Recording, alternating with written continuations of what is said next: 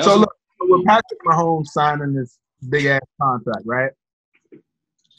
And now, like, it's coming out that, like, there are so many clauses in his contract, all the do's and don'ts that he can and cannot do. As like, does he really have any freedom? Like, do you think that that's kind of going too far? What happened? Nah, I think everything he did was right. Like, I don't. That was last episode. We already talked about that. I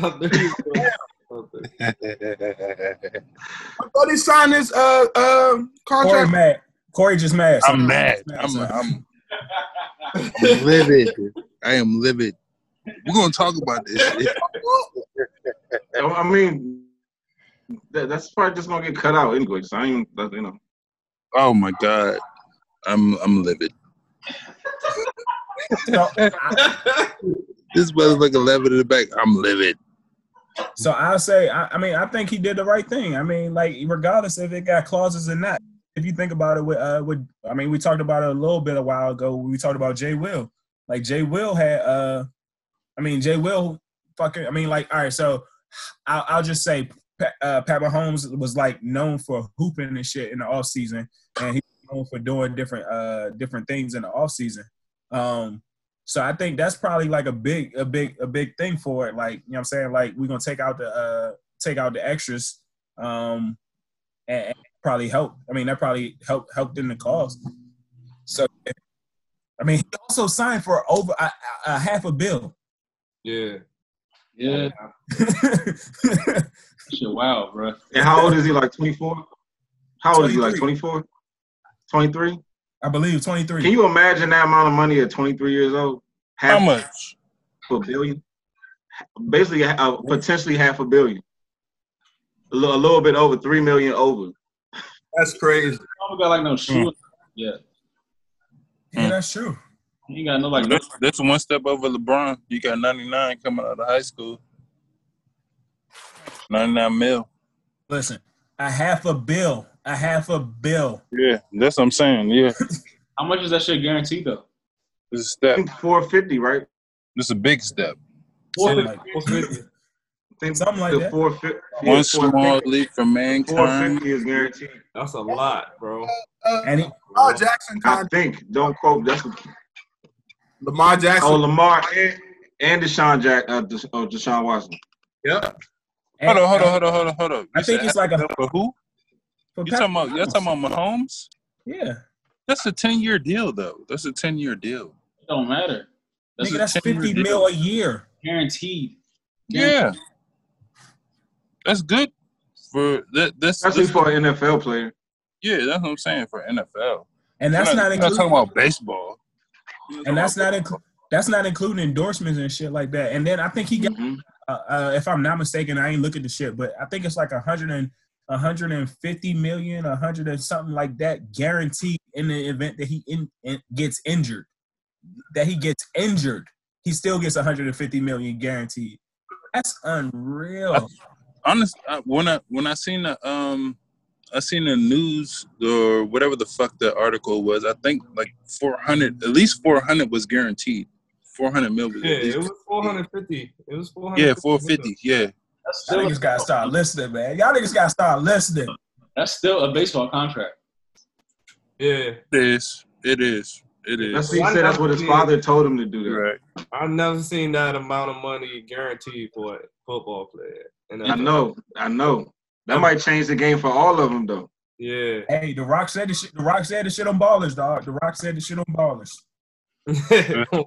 But for real, how many? Most NFL players ain't lasting 10 years, so I feel like he the only nigga that can get it. Or there's only a few niggas that can get a contract like that. And NFL players rarely last that long. Yeah. Yeah, but I think it's his dad. You know what I'm saying? It's you gotta have the right come up. It's certain people that are able to. Because you have your father or whatever telling you what you need to do and all that shit. And then you can bring in the lawyers and all that shit or whatever afterwards. My dad already said, I need to be getting this much. You know what I'm saying? So I think it's the come up. I think it's the come up, how people are raised or whatever. I think it's how, because some niggas will sell out for, oh yeah, you're gonna sign me for $3 million, $4 million for a year, whatever. You know what I'm saying? I think it's the that's what Cam did. I think Cam was real than that, but yeah. But at the same time, so 2 points, 2 points. The first point is Tyron Smith, if I'm not mistaken, Tyron Smith, we signed him, and it's nowhere near. I'm not going to try to compare to Patrick Mahomes deal. But his shit was unprecedented at the time, too. I think where he signed him to a 7-year or 8-year deal, a 7-year or 8-year extension. And so that shit was just like unprecedented at the time, too. And we still paying him. But second point was – Remy got the pinky up. Yeah, exactly. What was your second point, Corey? No, I ain't no second point. No. But he did his whole due diligence. I think that was my whole thing. I think it was the upbringing, dog. Yeah, a lot of niggas will come in just like rap. Niggas will get in them 360 deals or whatever the fuck. You know what I'm saying? You have to have that upbringing of business in your today life. You know what I'm saying? So that's my second point. My second point was we talked about Cam. Oh, y'all said something about Cam Newton. I think what fucked Cam Newton up was the Panthers just released him so late.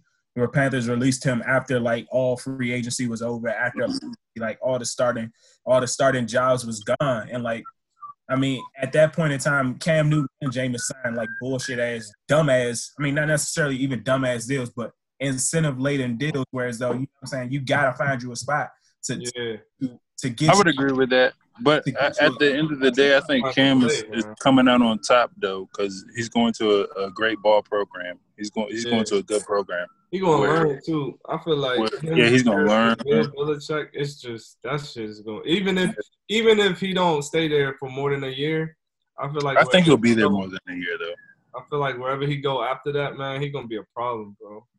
I think he'll be there more than a year. At least two. Depending on what he does out this joint, I think he'll be there at least 2 years. Because the athletic ability is there, dog. The athletic ability is there.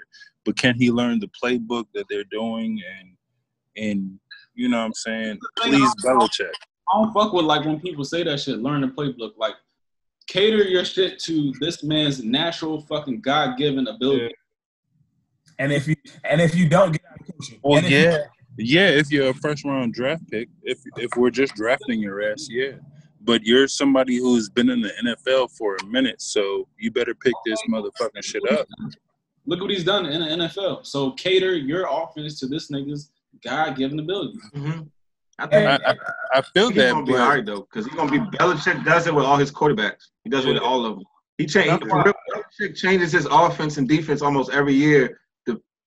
Depending on what his roster is. You know what I mean? Like, every year that shit changes. You know what I'm saying? That's why I think they signed him for a year, dog. That's why I think they just signed him for a year, just for a tryout, to make sure, you know what I'm saying, he can pick the shit up. That's it. I think that might have been Cam's working to do just a year, too, because, I mean, like, you get – like I said, he was done real greasy by the Panthers to be let go after free agency. Yeah. The starting jobs was done. A 1 year deal. Go ahead, Ryan.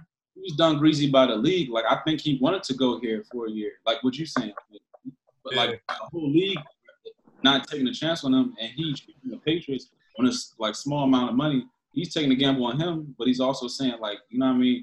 Like, I'm gonna get back on track. Yep. I hear you, but like, how many places could he have gone to that doesn't have a fucking quarterback? The only place I can think of is fucking the Dolphins, who don't have shit.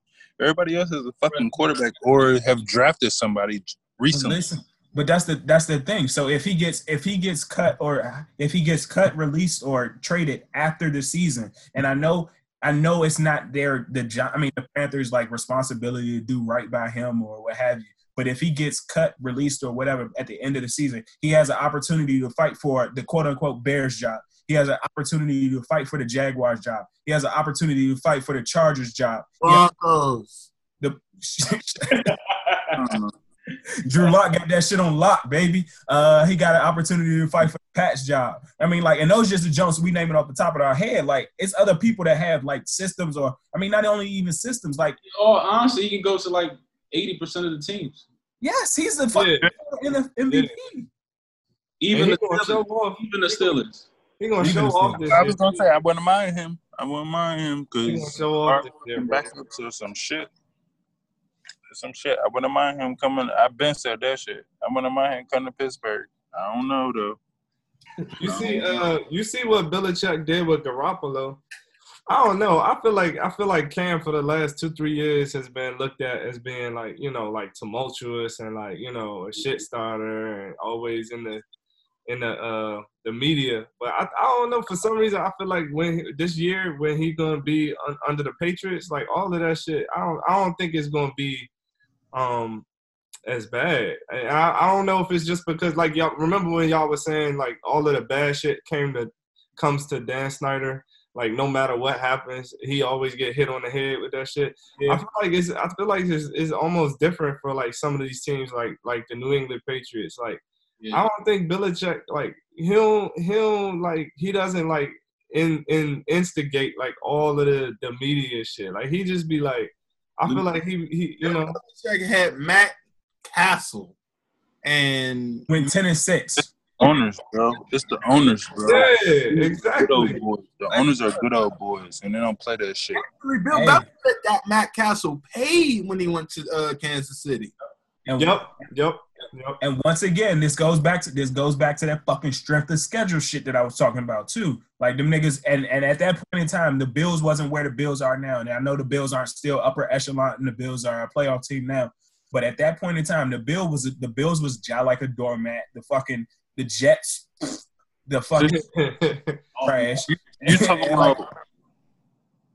I was gonna say, since you talking about strength of schedule, I think Cam has the hardest schedule this season. The hardest. We said that last week. They don't. Hardest. Nah, dog. He is the hardest, dog. I also want. He's playing all playoff. The NFC West. Huh? I also want to point out the fact that, like, legit, and take away Greg Olsen. Give me any year where you name Cam Newton's starting wide receivers. Steve Smith. Steve Smith. So we expect this nigga Cam won an MVP, and he had Steve Smith as wide receiver, one wide receiver. And don't get me wrong, Steve Smith's a great wide receiver. And Greg Olsen. He's a dog. At running back, we have Jonathan Stewart and who's the other nigga? D'Angelo. D'Angelo Hall was out there joining before he went to the Steelers. D'Angelo Williams. Williams. Yeah, my bad. Yeah. But, I mean, good running backs, but once again, not Jim McCaffrey in the fucking Russian league champions or whatever. Yeah, that's true. Cam's always been able to do some shit with some shit. That's true. That's what I'm saying. He's going to a coach that's been able to do some shit with some shit. You know what I'm saying, like, he Jimmy Garoppolo. Did he have Jacoby Brissett, right? I mean, Jacoby Brissett. Yeah. Ryan Mallett. Yeah. Castle. I think it's because they know how to fucking get an O-line, bro. They have a fucking O-line year after year in fucking New England, dog. Because it was a couple years where Brady was running for his life, and he was trying to throw that shit like within one second. That's recently. Yeah. So that's recently. I don't know. I don't think that O-line been always been strong. All right, so and I think that's another reason why they felt okay to get rid of Brady. You know what I'm saying? They want to get a nigga that can run around on this motherfucker. You know what I'm saying? And throw some passes. Belichick has Brian Hoyer. Hey Al, would you put an asterisk on Brady's career? Just naming his conference opponents. You put an asterisk. Huh? What do you mean putting an asterisk on it, though? like it's just competition. Getting to the a first round bye every year is kind of tainted. Yeah, yes. Playing the fucking Bills and the goddamn Dolphins every year and the fucking Jets. Well, would you say the same before last year? Would you say the same for when LeBron was in the East and they was in Cleveland? They was playing Cleveland, and LeBron had to play. He couldn't get past the Celtics. Mm-mm. Yeah, but what about Miami? They big baby over there, motherfucker. They just ran through the East. Right. You right. So you probably now as you saying that, I could see that for New England, man. But what about this year? You think somebody should deserve an asterisk? Whoever wins, NBA. Which one? NBA. Oh, NBA. I mean, yeah. If the star players ain't gonna be playing. Yeah, I would say so. If a lot of star players ain't going to be there, I think it does mean a lot. Yeah. You're not playing the best. You're not playing the greatest. Yeah. That's the thing. You're just out here. You know what I'm saying? I think if Anthony Davis don't play, it's not going to be an asterisk for the Lakers and LeBron if they win. But if LeBron don't play. Oh, yeah. No question. This nigga plays every year. Yeah. Yeah, there's no question. Unless it's an injury, it's no question. This nigga's a mutant. He's never. But also, I feel like if AD don't play and the Lakers lose, I feel like it's always gonna be a but if. You know what I'm saying? Didn't that just happen with Toronto? I don't think so though. Toronto just won and AD was out. Clay was out. Like all of them was out and. Is that an asterisk for them? Is that an asterisk for Kawhi? I disagree with that. Yeah, I disagree with that, P-Shack. I disagree with that because LeBron had to carry the weight for a long time. Yeah, but look what he did last year. Long time. Look what he did last year. There's an asterisk. He can't do it by himself. Not no more. He can't. But still, dog. I don't want niggas don't want to hear that shit. This nigga's not in or whatever. Niggas been wanting LeBron to be. Ain't gonna win if AD ain't playing. I'll put it like that. I hear that. But who they playing? So if it's LeBron versus Giannis in the finals, yeah, niggas ain't want to hear that shit with LeBron and Kyrie. They want to hear that shit. Kyrie not in. They want to hear LeBron is bringing that shit to home. They want to hear that shit. Look who they were playing. Yeah, but still. They still shit on Bron because they act like he's supposed to be better than Jordan out this motherfucker. Okay, but Kawhi got all the praise and KD wasn't playing. Klay Thompson wasn't playing. Well, I hear what you're saying, but I don't understand why. Honestly, to me, it feels like it's a different niggas hold Bron to a different, you know what I mean, pedestal or whatever the fuck. I swear they do for LeBron. It's like, dog, oh, this nigga LeBron's not dropping 60 out this motherfucker. Where is he at? You know what I'm saying? I know. Yeah, dog. That's serious. I don't understand that shit. What you think, Mark? If somebody else won it? I mean, what's the question? So the question is if one of the star players can't play because they're not playing for their team and then like Giannis. Yeah. Giannis or AD or Kawhi or LeBron. If somebody's out of the shit, like, does that team get an asterisk? Because this is a very short season that they're trying to rush the shit to do. Yeah.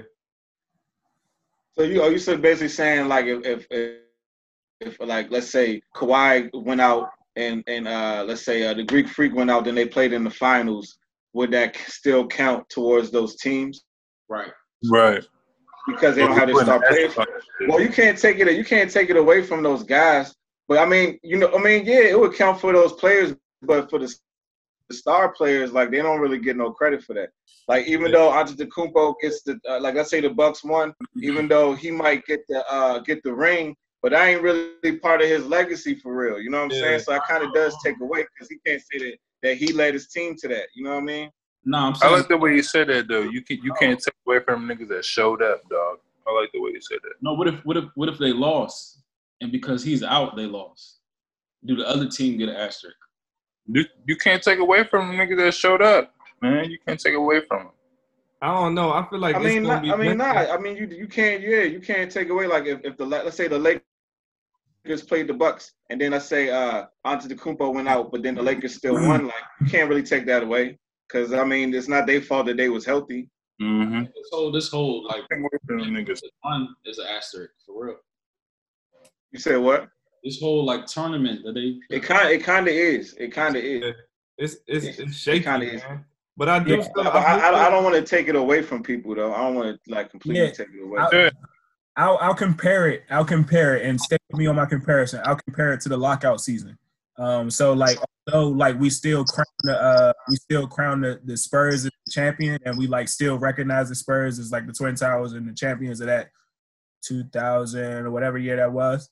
Yeah. Like, I don't think we necessarily take too much, because they stood strong, and they won at the end, regardless of like that's true, beginning or anything like that. Yeah, but who was injured? What team was injured? You know, that season. It was just a short season. Yeah, but as a short season, you also don't get the full ramifications of like actually getting the opportunity to play with each other. Pause. Getting the opportunity to play,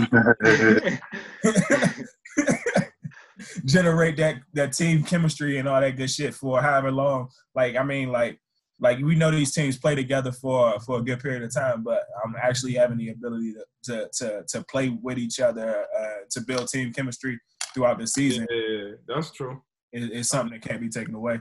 I don't know. I feel like when this is mentioned, all right. So I'm just giving an example. So let's say, I don't even want to say it. Well, let's say LeBron get injured, and let's say Giannis win it, right? I feel like every time you hear something on SportsCenter, all they're gonna say is, but LeBron, like Giannis couldn't win it, you know, when he was, you know, matched up against him the previous year or whatever, and like.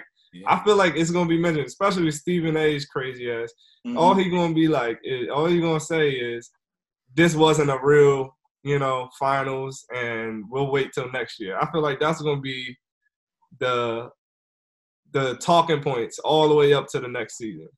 Mm-hmm. I like that, and I'm gonna compare it to the Steelers of last year, the Steelers of last season, dog. Everybody counted this out. Everybody, at least, can we get a 500 year? You know what I'm saying? With no Ben Roethlisberger. You know what I'm saying? Come on, dog. Yeah, don't put me on mute, dog. Don't put me on mute. You deserve that shit if you say that shit. Come on, bro. But for real, dog. For real, dog. The Steelers went bored. We was out here, dog. We went bored. For the first time, with, and dog, we was down to second and third string quarterbacks, dog. Yeah, that is unheard of, dog. That is unheard of. Man, we do that every year. But once again, do you put an asterisk on? I know for a fact we don't put an asterisk on that shit, because it's the NFL, or it's the NBA, or it's supposed to be next man up. Do you put an asterisk on that shit on your season last year because it was 4-12? Fuck yeah. That's just, you not gonna that. We paying this nigga millions for a reason. Fuck yeah. We paying niggas millions of dollars for a reason. Fuck yeah. Fuck yeah. And it's a physical ass motherfucking game. It's a physical ass. The next nigga's trying to take your goddamn head off. I don't know about the NBA. Everybody's supposed to be able to shoot the three. Everybody's supposed to be able to shoot the J. You know what I'm saying? I don't know. Everybody might not be able to play defense or whatever the fuck, but everybody's supposed to be able to shoot out this motherfucker. Everybody's supposed to be able to shoot. This is a professional league, dog. That is the point of the game, is to score buckets. That's not true. The same way. You're not putting niggas. You're not putting niggas out on the court that can't score, dog. Everybody has their specialists. The same way in fucking football, you have fucking special teams. Yes, they are. You have fucking defensive specialists. They are specialists, but everybody can score. Everybody cannot sore in football. That's not true. Look at what do you mean it's not true? The fucking left guard, the right guard cannot score. The center cannot score. That's not their job. Everybody can score in basketball. Everybody cannot score in football. Everybody can score in football. There have been plenty of ways where we talk about Bill Belichick. Where eligible man downfield. Y'all giving me the trick plays. Come on. We're the trick play guys. Pittsburgh is a trick play team. God damn it, Corey. Yeah. Let us have a conversation when we don't talk about Pittsburgh and shit. Come on, dog. Randall and everybody. Washington know about Randall. They had nothing to do with nothing. You talk about Pittsburgh Steelers. We talk about basketball. Somehow or another, this nigga talks about fucking Ben Roethlisberger, and we just get derailed and shit. I got to bring it back to Pittsburgh. You don't have to. No. I'm just saying, dog. Hey, well, who's y'all like number one favorite athlete growing up? Pittsburgh. Like, you know what I'm saying? Pittsburgh. Or you know what? I don't even want to say that because, like, who was a person that you was a big fan of that wasn't like a superstar, but like they might have just played for the Wizards, or they might have just been a player, like the sidekick to the star player. Jerome Bettis. He was nice, but like whether it was football, basketball, anybody, just like a nigga that wasn't ever like really a Pro Bowler, but you just liked the way he played, like a guy like that. Football? You know what I'm saying? Like, yeah, football. I mean, any sport. Like somebody you just, you know what I'm saying? Back in the day, big old sleeper, Eddie Jones. Yeah. Yep. He's one of those guys. Like, he probably made maybe 2 All-Star games, some shit like that, but he was nice. He was just highly skilled. If we talking basketball, I fuck with Steve Kerr. He used to come off the motherfucking bench hot. He come off the bench. Yeah, these are the type of people I'm talking about. Niggas like that. Like if that gives you an idea. Oh, yeah, what I'm aiming for, like that, exactly. You on the team with Michael fucking Jordan. What you say, Brian? I can fuck with Speedy for the Sixers. Speedy Claxton. Yeah. Who? Oh, Speedy Claxton, exactly, yeah. I used to fuck with him. Yeah, I remember Speedy Claxton. Obviously, John Starks for me, you know what I'm saying, for the Knicks back in the day. That was probably one of my favorite players growing up, John Starks. You know, yeah. And what was the remember the running back we had, Skip Hicks? Yeah, yeah, I used to. Oh yeah, Skip Hicks. Yeah, I remember him. That was like Trunk candidate. That was like those type of years. Trunk candidate. Yeah. And I so bad. I wanted Roy Halou to have that. I wanted Roy Halou for so long, but he just could not stay healthy, dog. Mm-hmm. Yeah, that's true. I don't know. I like the running back. I like Stephen Davis. Yeah, that's what I was about to say. Stephen Davis was probably one of my favorite players back then. He's a slow Adrian Peterson. Yeah, pretty much. What about Michael Westbrook? Just because y'all talk about Stephen Davis. Michael Westbrook was like that. He didn't have to do that, man, like that. Michael Westbrook was like that. But hold on, what did he say? Because Michael Westbrook called. I mean, because Terrell, what's his name? Stephen Davis called him gay. Yeah, and then he just beat him up straight up, just like that. And I saw the footage. He was on top of him like MMA style, and then Michael Westbrook become an MMA fighter after that shit. Like, that's the craziest part of that shit. He actually became an MMA fighter. And wow. So he probably was already getting trained before that shit was a thing. You know what I'm saying? Oh, he worked. Back in the day, I was going to say, back in the day in the DMV, we had know who he was fucking with. Nah, in the DMV, we had the best tight ends. You had Heath Miller. You had, that's Pittsburgh, but you got Cooley, Redskins Cooley, and who do they have in Baltimore?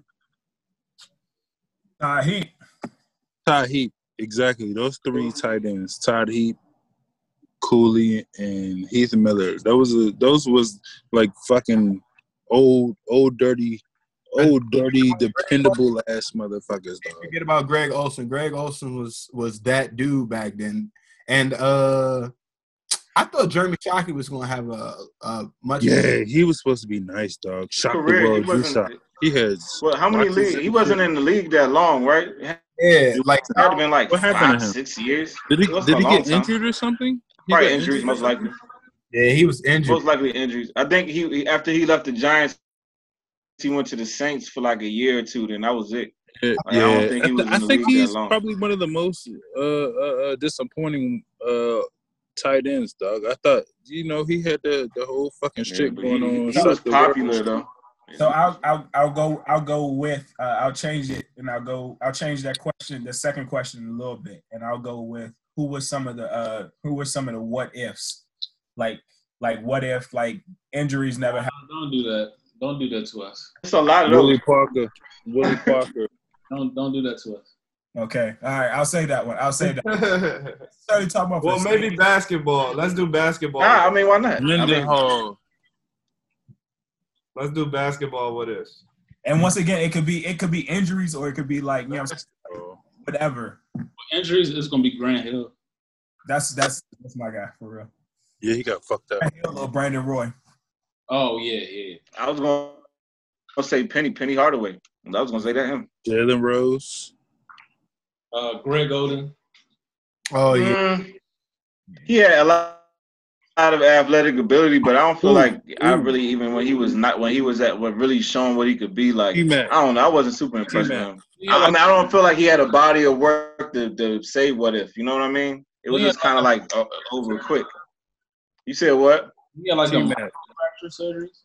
Yeah, he was getting injured since he was in like college. Like that nigga was fragile as hell. But yeah, I mean, like he what was he like the first pick? And I do remember when he was in college, like he was athletic as hell. I seen this nigga jump like damn near touch the back of the backboard, but Mike's injuries fucked him over.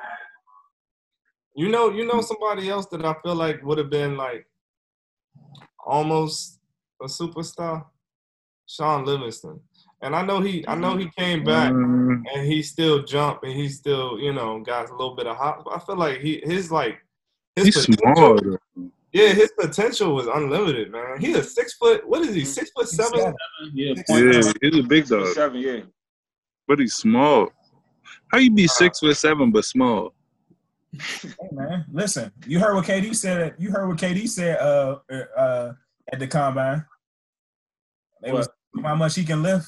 They asked him how many times he can lift 185. That nigga said the basketball was only 29.5. What fucking? Come up.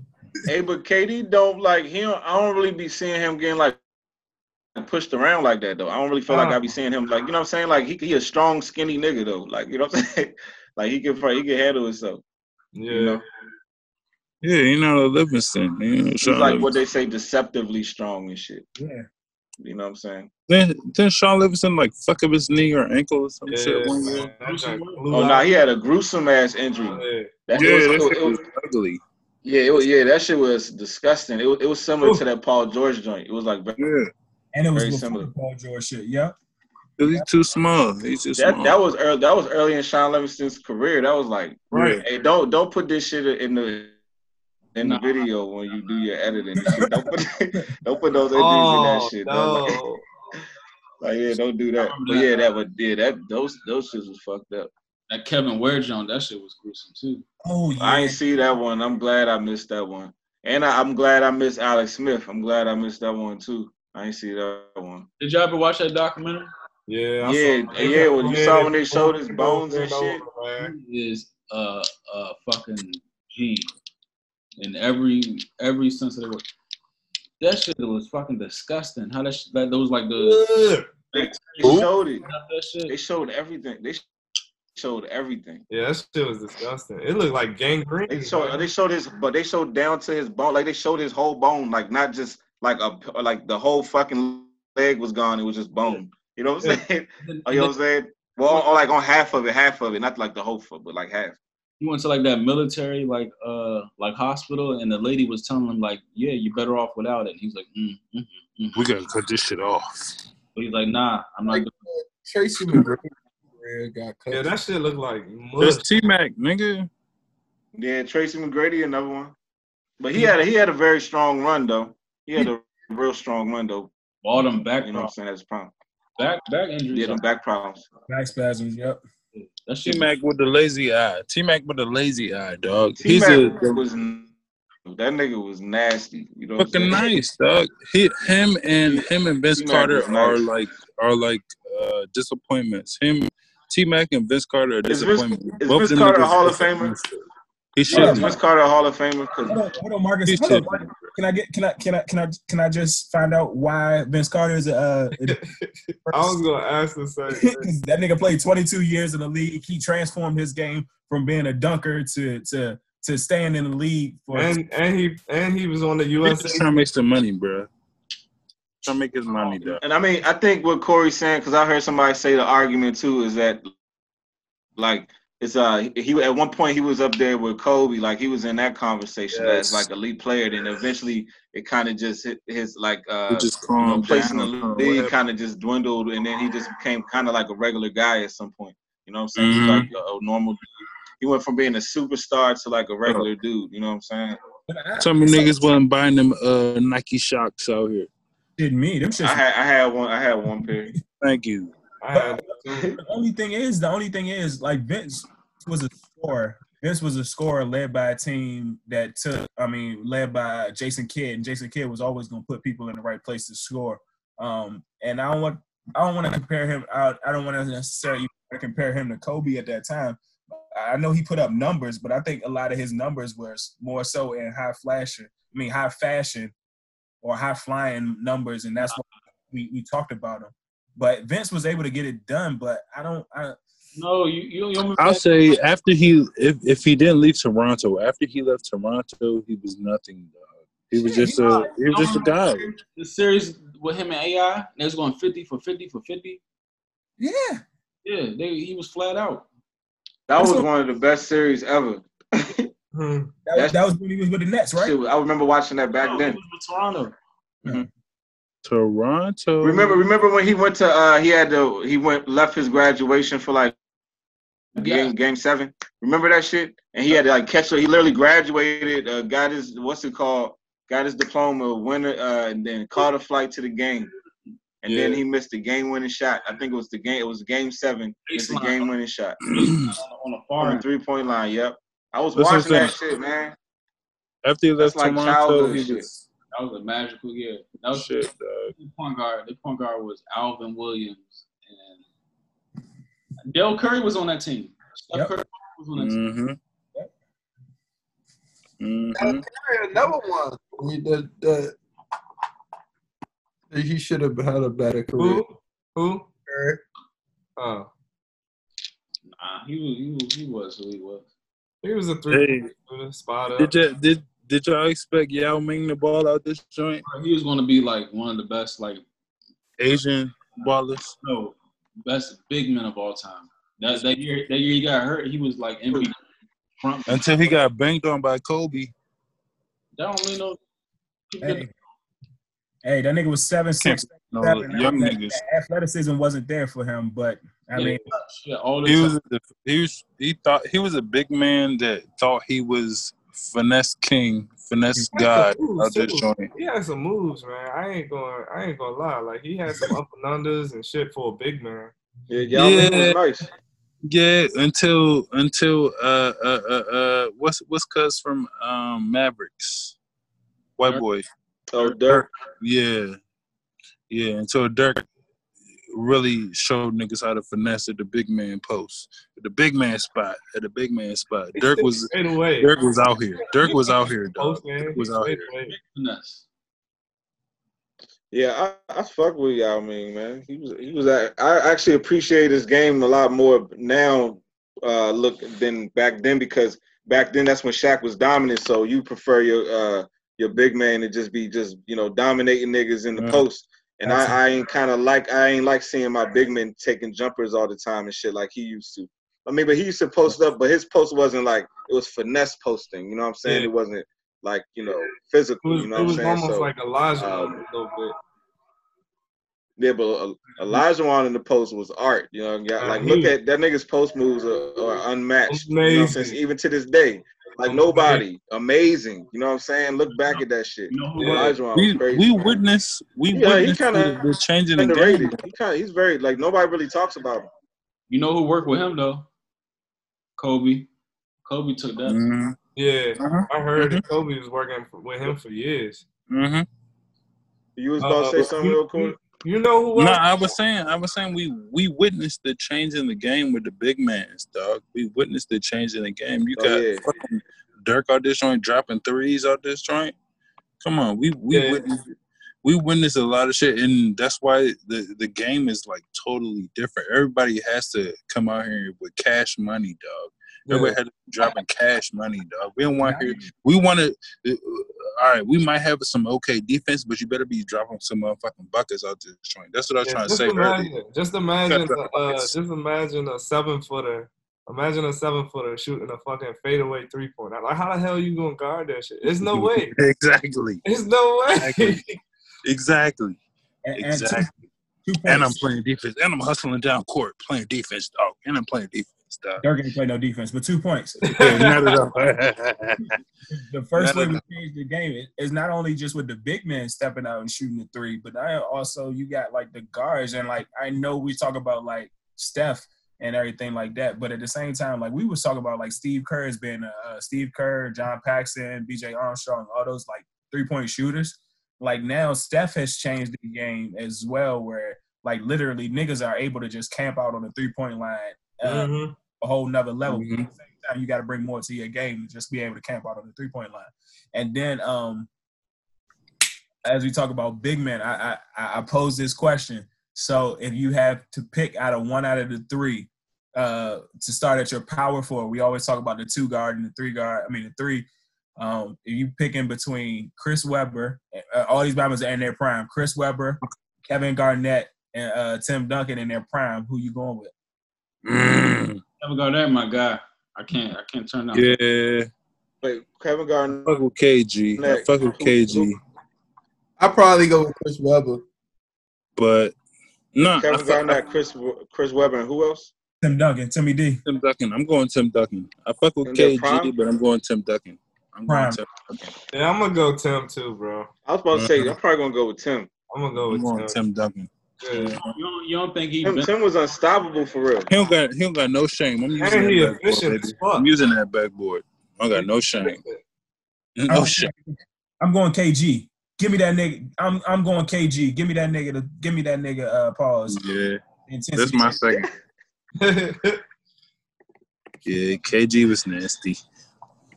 I had his shoes too. The black and blues. I had them shoes. Mm-hmm. Yeah, KG was tough. Shit. Can I switch it up real quick? This fucking Jada Pinkett Smith, Will Smith, and August Alsina shit.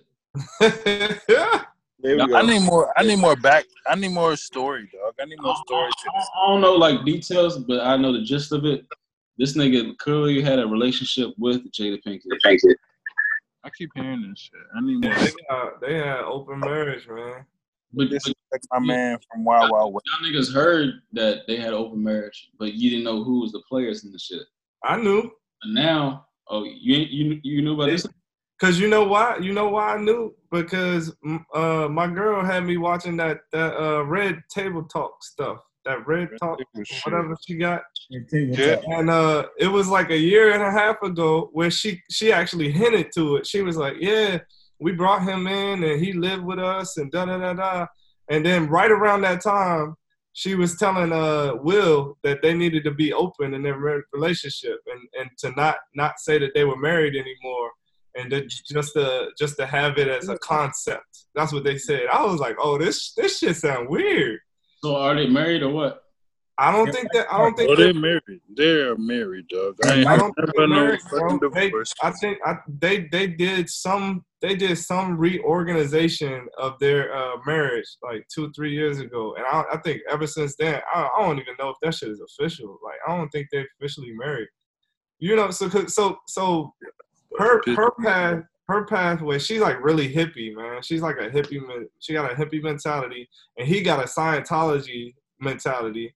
So it's like they don't believe in like Scientology is weird. You say they have a Scientology. I mean, he has a Scientology. You talking about Will, or you talking about? Yeah, Will. Talking about Will. Yeah. So he doesn't believe in higher powers and stuff like that. Everything is like. Oh, he does, man. Everything is for a specific science reason, and you know, it's just like I don't know how you can be raised in that atmosphere, because that's confusing as hell. I was just listening to this nigga Will talk about he was referencing Trump or whatever. He was like, he was saying, I hope this is a period. This is like last week or whatever. I hope this is a period for America to go through and understand that we should vote for someone who loves, has God in his heart and has love in his heart or whatever the fuck. So that to me, you know what I'm saying? I'm like, dog, he's speaking on some real shit. So I want to hear, well, yeah, he's in the Hollywood salon and shit. On that. Yeah, you got Tom Cruise and all them niggas on that. The Scientology list. Hey. Scientology shit. But do y'all even think that the concept of like even of open marriage can it really be successful?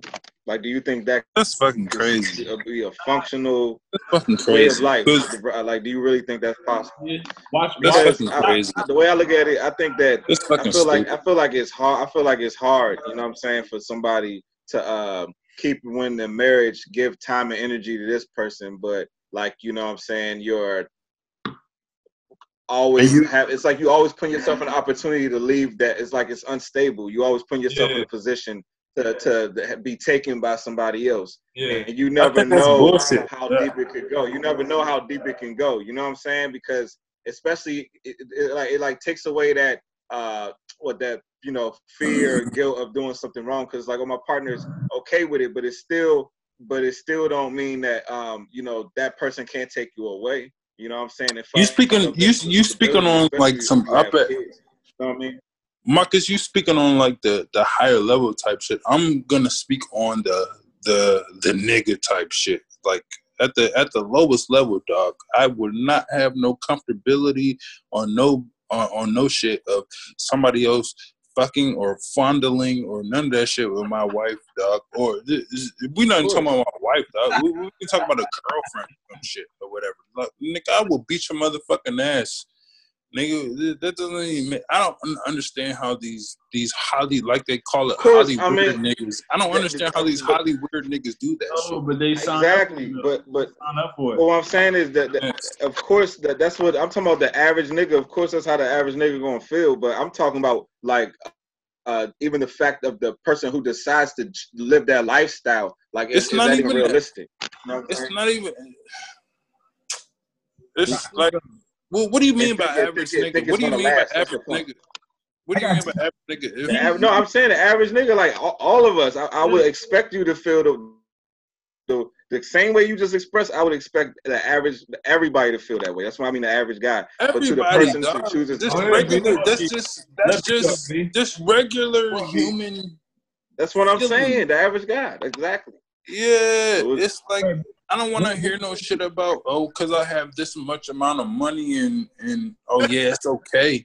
You know what I'm saying? Nah, nigga, these niggas out there goddamn minds, dog. I'll beat somebody motherfucking ass. I was agreeing what Marcus was saying. I was just raising my hand. I'm one of them cats now, because that shit, it's no way that I could see that. I might as well just be single and I could just do my own. Yeah. No way. Y'all just gonna meet me out here? All right. So it's not real. Basically, what I'm saying, right? Like, you know. So I got two things about that. So first and foremost, like, hold up, dog. They gonna. So first and foremost, like, you know what I'm saying, it's difficult to tell what works for somebody else's family, what works for somebody. Yeah. And we just doing hypotheticals, and I know for me, point blank, it wouldn't be something that goes. But talking about what works for somebody else, what works for somebody else might not work for what's going on in my household. So, you know what I'm saying?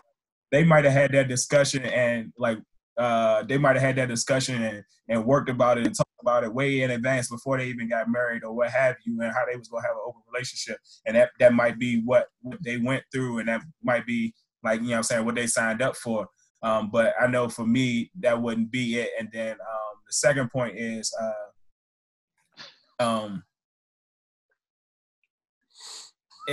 the soul ties and everything that comes along with like an open marriage.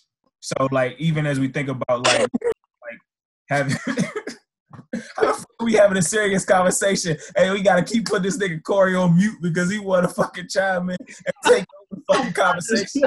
Talk about Pittsburgh and some dumb shit. Oh, I can't right now. I'm wearing this button out, bro. I'm wearing this button out. But nah, so I was just thinking about like the soul ties, and even as we talk about like, you know what I'm saying, like the comfortability of like having another person in your marriage or in your relationship, the soul ties attached to it, like, you know what I'm saying, like actually thinking about like, you know what I'm saying, what you're bringing home on a day in, or maybe not on a day in and day out basis, but on an open relationship basis, what you're bringing into your house based off of the sex and the sexual connection, and what she's bringing into the house off of sexual connection, that shit is the pits. Yeah. Hey, Young, I tell you this, I actually seen this video. It was a news segment on CBS News, like their little Saturday little news segment about a nigga. I forgot, it was like a form of open relationships, but the dude's wife was basically bringing niggas to the house and smashing niggas. Like, it was like basically telling him he had to go out for drinks and shit. Like, that was the most unbelievable shit I've ever seen in my life. And this nigga like started crying on the joint, like he was living with it. Like, you know what I'm saying? Like he was like he'd go out with his friends and they'd be like, "Oh, what's up?" He'd be like, "Oh, you know, my wife's out on a date right now," and shit like that. And like, she be bringing different niggas like to the house. Never seen no shit like that before. Wow. Were they black? Nigga. Of course not. Come on, man. Of course not. Like, what do you think? That ain't nobody. Like, come on, man. Like, why would you ask me that question? Oh shit! I wanted to get the full context, y'all. Yeah. So and I don't know. So I feel like it wouldn't work for me, but I think it's kind of like Al said. If they grow up in that environment, and you got to think what generation we are in now, right? So like, I feel like, you know, people that have been brought up now, like especially, you know, some parts of LA, like I feel like that's what they know. That's all they know. And so I don't know. Maybe that shit does work for them. I feel like it's no accountability. Like anytime anything, you know, goes wrong or not your way, you can just go to the next one. And so it's like it's no real relationship. It's like, you know, that's real. You just slide to the next. And even to piggyback off that point, like even and once again, that shit would never work in my house, or never work for me or my girl. But like I know for a fact, I've heard other females be like, you know what I'm saying, as long as I don't know about it, like, I mean, that shit don't bother me, or that shit don't faze me. Don't let that shit come back in our house. You know what I mean? Like, you can do what you want, but don't let me find out about it. And I know that's not the right, or maybe it is the right thing. But at the same time, that's quote unquote giving consent for an open relationship, as long as, you know what I'm saying, like the shit don't come back and hit the house. And once again, that shit would not work in my house, and that shit would be out of the equation. But like, I mean, that's an agreement that might be set forth by the two consenting parties, or three consenting parties, whoever the fuck it is. But yeah, yeah. So yeah, I remember. Yeah, I had a culture shock. I'm sorry. I had a culture shock. No, go ahead. You got it. Okay. Yeah, I remember I had a culture shock going to, like, you know, just like Dubai and UAE and some parts of Africa where they had like 4 or 5 wives. And I remember this cat told me, he was like, he's a taxi driver. And he had 4 wives, and all of them was in the same house. And he was like, man, he was like, this is all I do. He said, I all my money goes to all of them. As soon as I get home, everything goes to them. It goes to the kids. He said, I'm literally working to keep them happy. I have no money to myself. And he said, I wouldn't trade it for the world. And so it's like people, you know, that's people's mentality, man. He was like, yeah, that's real though. He was like, last week, I had to spend all of my energy before work and after work in making sure that they weren't mad at me. Cause one was mad because the other one cooked. And then I ate her food, but the other one cooked too, so I wasn't hungry. And then she got mad at me. I was like, man, that's too much. Like I don't. Hey, those some good ass problems. That's a good problem to me. I don't know. I was like, I don't know how you. Like y'all fighting over who got the cookie day. Yeah, but that's a culture thing too. He was like, people like they compete to see who got the best dinner, and whoever he come to, you know. Whoever he eat the meal, like, won for the night. And I'm like, damn, like, that shit crazy. Yeah. And he a cab driver. Damn, don't that push it in perspective. A taxi driver. Me and my talks. Fuck y'all. No, for real, though. But, like, that made me think about, like, me and my cousin talks. And life is about, honestly, like your comfortability, how niggas are comfortable. Some niggas are comfortable being homeless, you know what I'm saying? Some niggas are comfortable living in a little ass shack. Some niggas are comfortable, you know, living on the street. Some niggas are comfortable living in a big ass fucking mansion and shit. Life is about what you want it to be, how you feel comfortable at the end of the day. You might feel comfortable copping all the Jordans. You might feel comfortable copping all the fucking Sauconys or copping Adidas, or you might feel comfortable just fucking wearing some goddamn thong sandals out this joint and you know, just chilling. Life is about your choices and what you want to do, how you feel comfortable at the end of the day. At the end of the day, are you comfortable at the end of the day doing what you do on a daily basis? You know what I'm saying? Hey Paul, those people that you saw when you was out there, were they like what was the city like where they left? Was it poverty? Were they like kind of middle class? Like how did they live? Yeah. So good question. So let me talk about UAE. So you know UAE has about 7 to 17% are natives, and everybody else is just, you know, like tourists. That's the United Emirates or something? Yeah, United Arab Emirates. But those 17% are like dumb rich. Like they got more wealth than people in the United States. So it's literally like top end and then really low end. Nobody's really in the middle out there. So I was thinking, yeah, he was in the low end, like he was a taxi driver, and he was saying that, you know, once you meet somebody and they like you, it's literally not about love. It's not about, oh, this one girl is the only girl I have a connection to. He was like, you like somebody, they like you back, you marry them, and then that's how he got 4 wives. I was like, man, that's a different mentality, you know. Hey, so in that area, like I don't know how long you was out there, like maybe if you could tell, but did they get caught up, or like did they focus on like you know, like not social media, but mainstream media? Did they focus like on pop, like in the pop shit? Hip hop, like was that part of their culture at all? Like were they influenced by mainstream media? Not at all. That's a good question. Yeah, but the reason I was asking these questions because I'm like thinking like, okay, he a cab driver, he got 4 wives, and everybody's happy. This shit, okay. So I'm thinking like, okay, maybe it's because, you know, it's like you don't got that American dream dangling in front. They don't have that, so it's like they don't have that need for more. Like what you gotta remember that mainstream shit is different. Like, they're comfortable with that because they never had that. They never had that. You know, had to be what's it called? You know what I'm trying to say? That less for more. I guess they don't have that because they don't. They're not presented with the same shit we're presented with. Yeah. You know what I'm saying? Yeah. So I guess that would kind of make sense. And like even to the point where you can have 4 wives. You know what I'm saying? Like, yeah. You know, like it's crazy. Yeah, I could see that. I because you're right. Because if they don't have that type of influence, and that's how they grow up, and that's how their culture is, you know what I'm saying? Then that's something that's real to them. That's what they look forward to. They like, as long as I can have a job, and I can afford four wives, I'm good. Like, would you rather be like crazy rich or like deeply in love?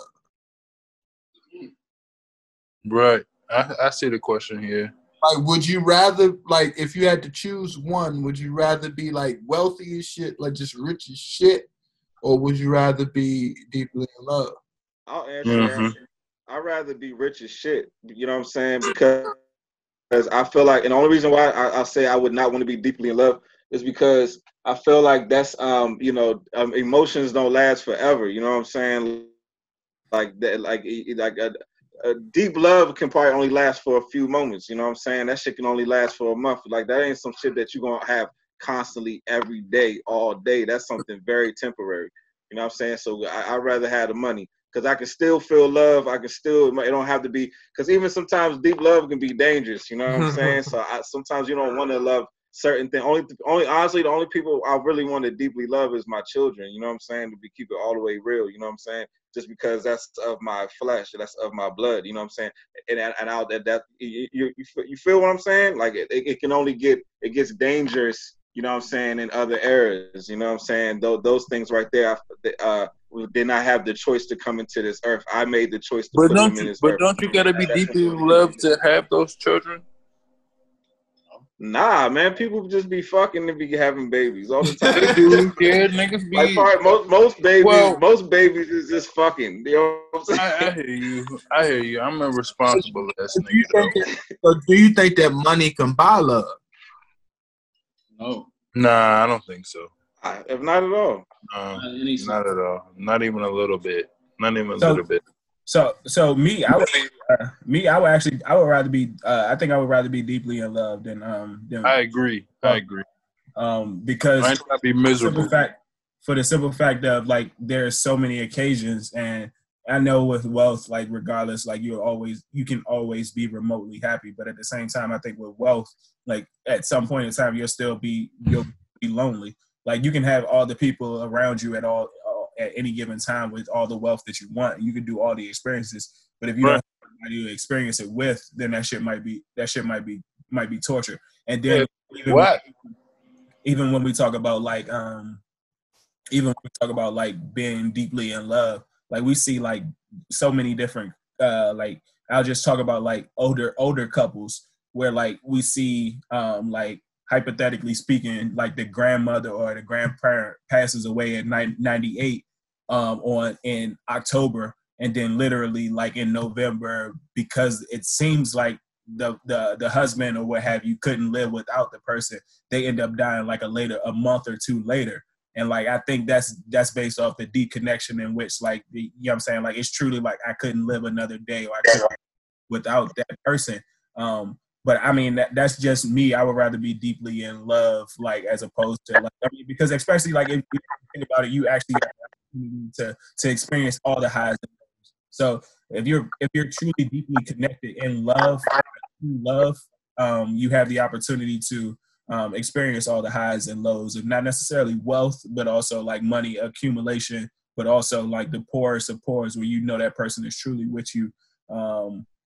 For your love as opposed to being with you for the money. But I mean that's just me and that. I mean that's a good ass conversation. That's a good ass question. Yeah, but just to put things in context. He said love and then he said deeply in love. When I say, because the only reason the way where my brain goes when somebody say the word deeply love, I feel like it's like that's death. You know what I'm saying? Like almost that's how I look at it. So. Oh, yeah, so even a person could kill somebody. So no, listen to what I'm saying. It's like people kill people over being deeply in love. Like a dude gets cheated on and kills his wife because he was deeply in love, or kills himself. Like, that's what I mean. Right. That's why I look at it like the intensity. I look at when you say deeply in love, I look at it from that perspective. You know what I'm saying? Yeah, but or love kill, or like has a healthy balance. You know, like love has a healthy balance. You know what I'm saying? From my perspective, you know what I mean. Like, deeply in love means I'll kill you if you do me wrong. If I really love you, I would not kill you. See what I'm saying? Does that make sense? So I'm just putting that in context. So that's what I meant when I said that.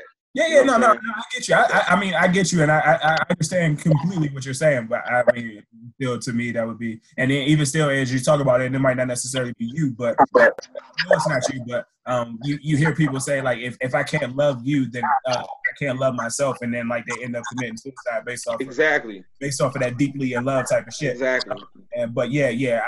Perfect. To me, and even still, I would still go deeply in love, and it wouldn't necessarily be like I'm gonna kill myself or kill anybody for it. But yeah, that's a good. If we ain't going that deep with it, then I feel yeah, I feel you all the way. Yeah.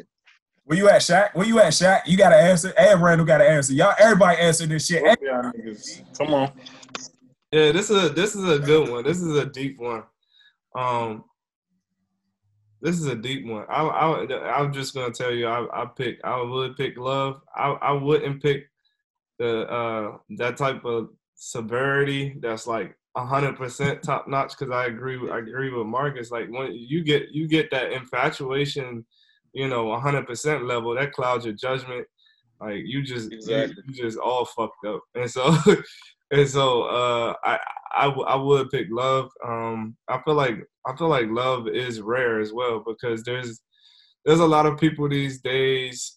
There's a lot of rich people. To Al's point, there's a lot of rich people too that haven't experienced real love. They just experience, the other sex wants them because of their power and their money. So it's like, and I know if you interview some of these millionaires that really don't get genuine love, they'll probably tell you, like I haven't felt like I was loved since 8 years old or 9 years old. The only people that love me was my parents. So I feel like rich people probably pick up on fake love probably easier than everybody else. You know what I'm saying? Yeah. Everybody look at them as an opportunity. You know what I'm saying? And that's the thing. I don't think they care because that's how they reel people in. You know what I'm saying? They already like, I know ain't nobody going to love me for me, so I'm just... I think they get that bias, though. That's a good point. Yeah. I think they get that bias. They don't know. And they already have that wall up immediately. Yeah. I have it up because they already know.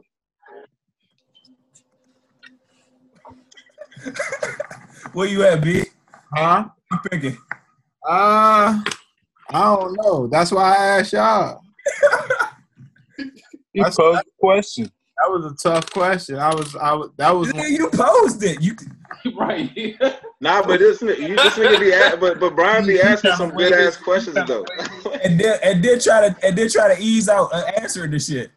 I think I probably fuck with I probably fuck with the Checkers. I might rock with the bread. I think I might rock with the bread. Just because, I don't know, I guess when I asked that question, I wasn't thinking about it being love being that extreme, but love can be wow. I work in extreme. My brain goes extreme zones. That's why I be thinking like that. That's what I thought. I never thought of it that way. So that's a good perspective. Yeah. Bring up, because love can send you into a dark ass place. That's what I'm saying. And it ain't no escape from that shit. At least like if you rich, you would probably have like cocaine and shit. Ooh. He said at least you have some coke to deal with your shit, deal with your problems. Bro, so what about you? The hell of a drug. I had another question. Before you get to let Remy go. Randall, don't let Randall off the hook. Oh yeah. Uh-huh. Why don't you hear my input? We got some shit to say. What you got to say, brother? So what's the cut? Shut the hell up. Oh shit! What's the question? Mute this nigga. It's either one or the other, right? One or the other. Yeah. But if I choose one that I can't get the other? Nah, you might be able to. I said, if I choose love, can I get the money? So if I'm getting money, I can still find love? Is that what you're saying? Can I still find love? Yeah. Money will never be in love. How about that? If you get money, that's the name of a show, nigga. That's the name of a show. We piloted in this shit. Oh, say that again, B. If you get the money, if you take the money, you'll never find love. You'll never be in love, right? I can't do that. If you take the being in love, you'll never have that money, that wealth. Ooh, God, living dangerous. That's a tough one. Yeah, that's a tough one. If you don't have money and you're in love like that, don't that cause a lot of problems? Because yeah, it's true. But it's just, you're not rich. You got money. You're just not rich. Right. Wealthy. Yeah, wealthy. It's not like you're struggling. Yeah, wealthy. This is definitely wealthy and rich. Love and homeless. I'm taking a love because love is understanding. And if you understand, I ain't got the shit, then baby. Yeah, if you think about it, you see all them crackheads on the side of the road. I mean, not on the side of the road. You see all them. Yeah, partner. They got a little partner, a little jump. Like, niggas be fighting over that 15 cents, man. Loving the shit out of each other. Boy, what's your next question, B? I already know where you about to go with the homeless shit. My next question. This was just I put this in as one of the questions. This was a couple weeks ago. With everything happening right now, everybody having their own opinions about everything, and then we're talking about the system itself. Do you think that society could be like, how do I want to say it? Like, can society exist without laws? No. If there were no laws? No. Yeah. We wouldn't have religion without that shit. We wouldn't have religion if society could live without laws. We wouldn't have religion. Religion is law. Exacto. Exacto. But I'm saying though, if there was religion, because it's always gonna be a crazy ass motherfucker that wants to fucking steal your shit or beat you over the head just because or whatever. I was about to say, I think it's too much evil in this world for. Yeah, it's too much. It's too much. And even if we get rid of all the evil, we have mental health issues out. Niggas have. We will never get rid of all evil because that's the balance. Everybody needs balance. Yeah, dog. I agree. I was just that I heard that. It would be nice to have a utopia out this motherfucker. It would be nice. It would be nice because if we had a utopia, we wouldn't have to be dealing with paying for electric bills and paying for gas to get wherever the fuck we have to go. I feel if it wasn't no rules or laws or regulations or anything, I feel like it would be like the whole Wild West. Only the strong survive type shit. Like Wild West out there trying to get. Yeah, like literally, it would be like probably like a quarter of the population.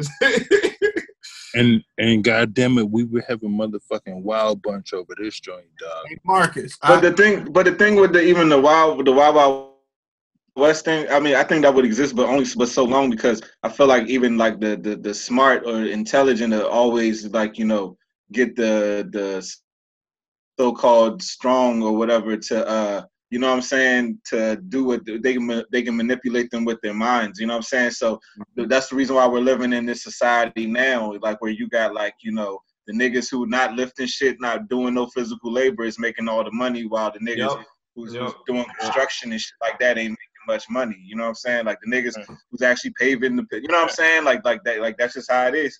You know, it's so that fake, just makes sense. It's a patriarchal system. This joint. It's a fake patriarchy. So that's the way. So that's kind of how it is now. So and I feel like it was inevitably going to be that way. You know what I'm saying? So. Yeah.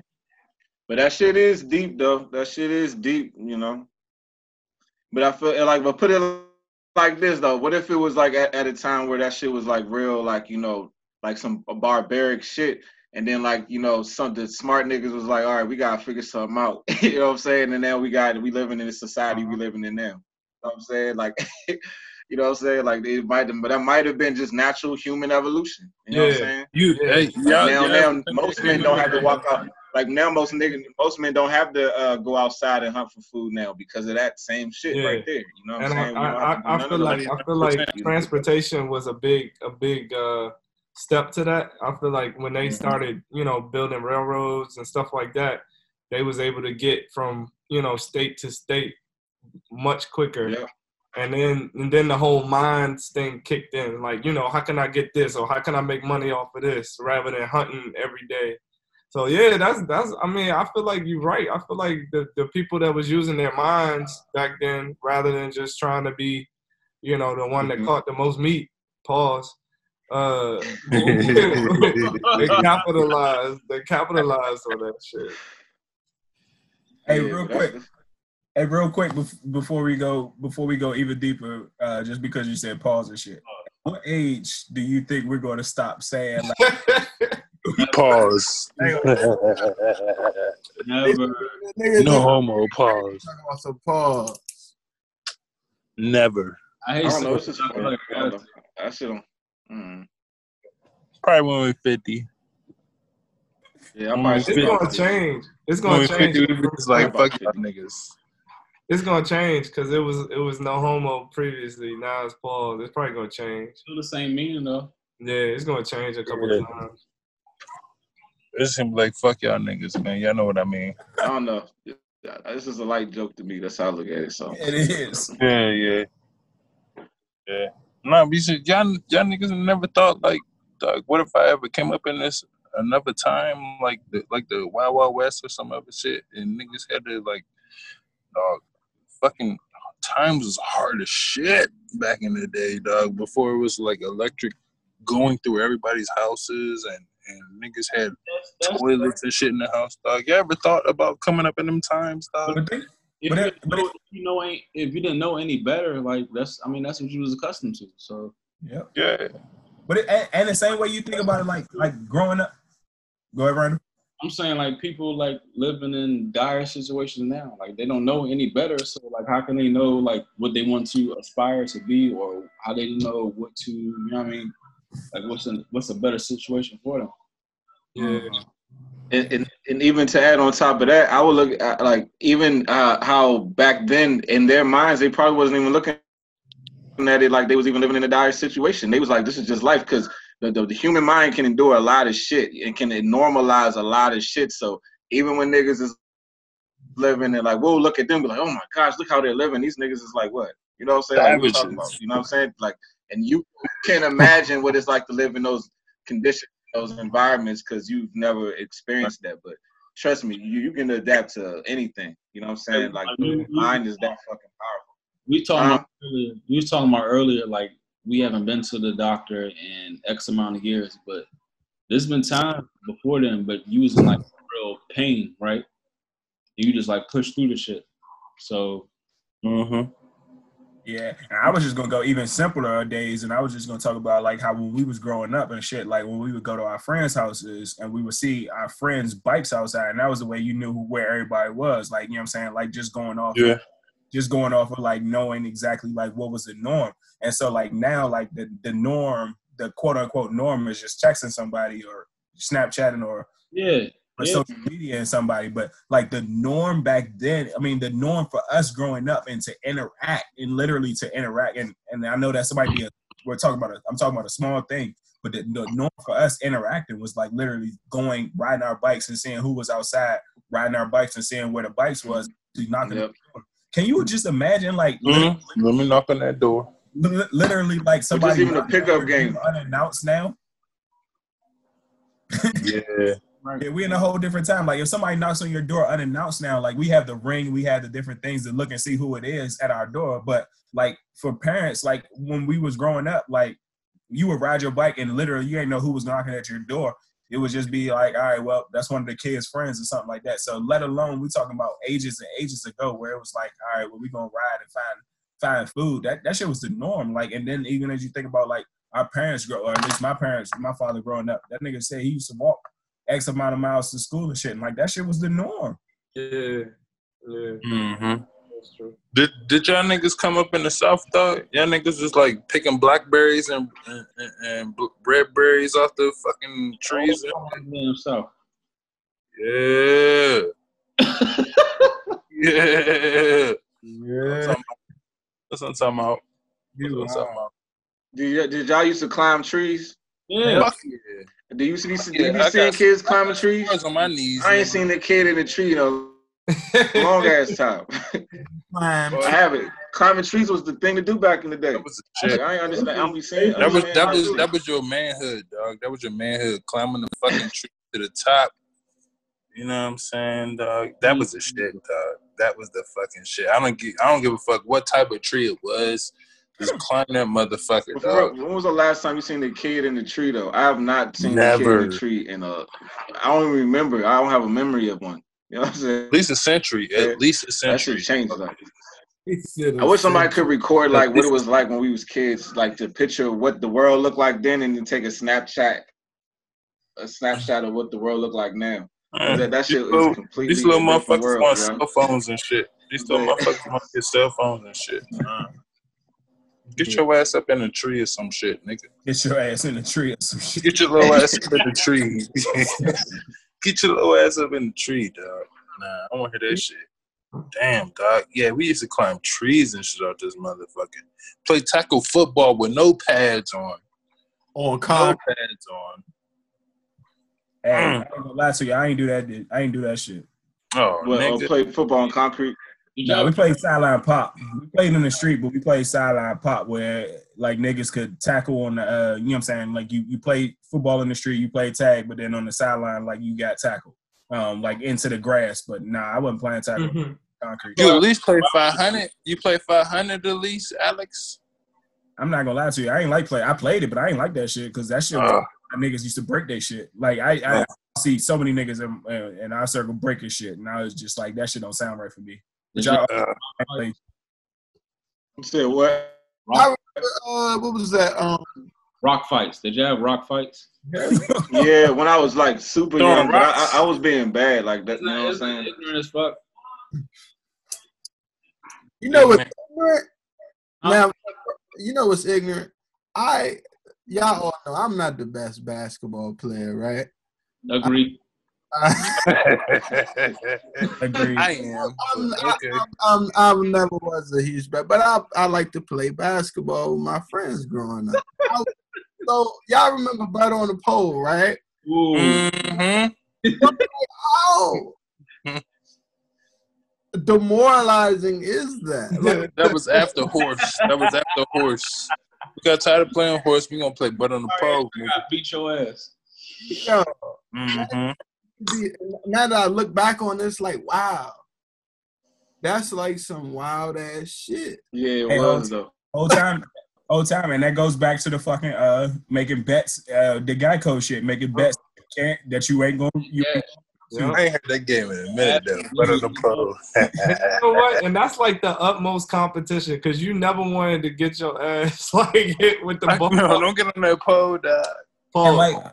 And I don't even know which one was worse. I honestly don't even know which one was worse. Like, don't get me wrong. Both of them shits is bad. But I don't know which one was worse, like, actually getting hit with the ball up against the pole or, like, the embarrassment and the humiliation of knowing that you lost and somebody was able to say, like, man, we made that nigga play ball. I mean, we made that nigga on the pole or whatever, like that pause. Mm-hmm. That's why I started playing basketball, bro. I was like, you know what? This ain't my thing, cuz. You know what I'm saying? This ain't my thing, cuz. Hey, you peep out. Last week we predicted the whole versus shit, and now T.I. challenging 50 Cent. Mm-hmm. Every week.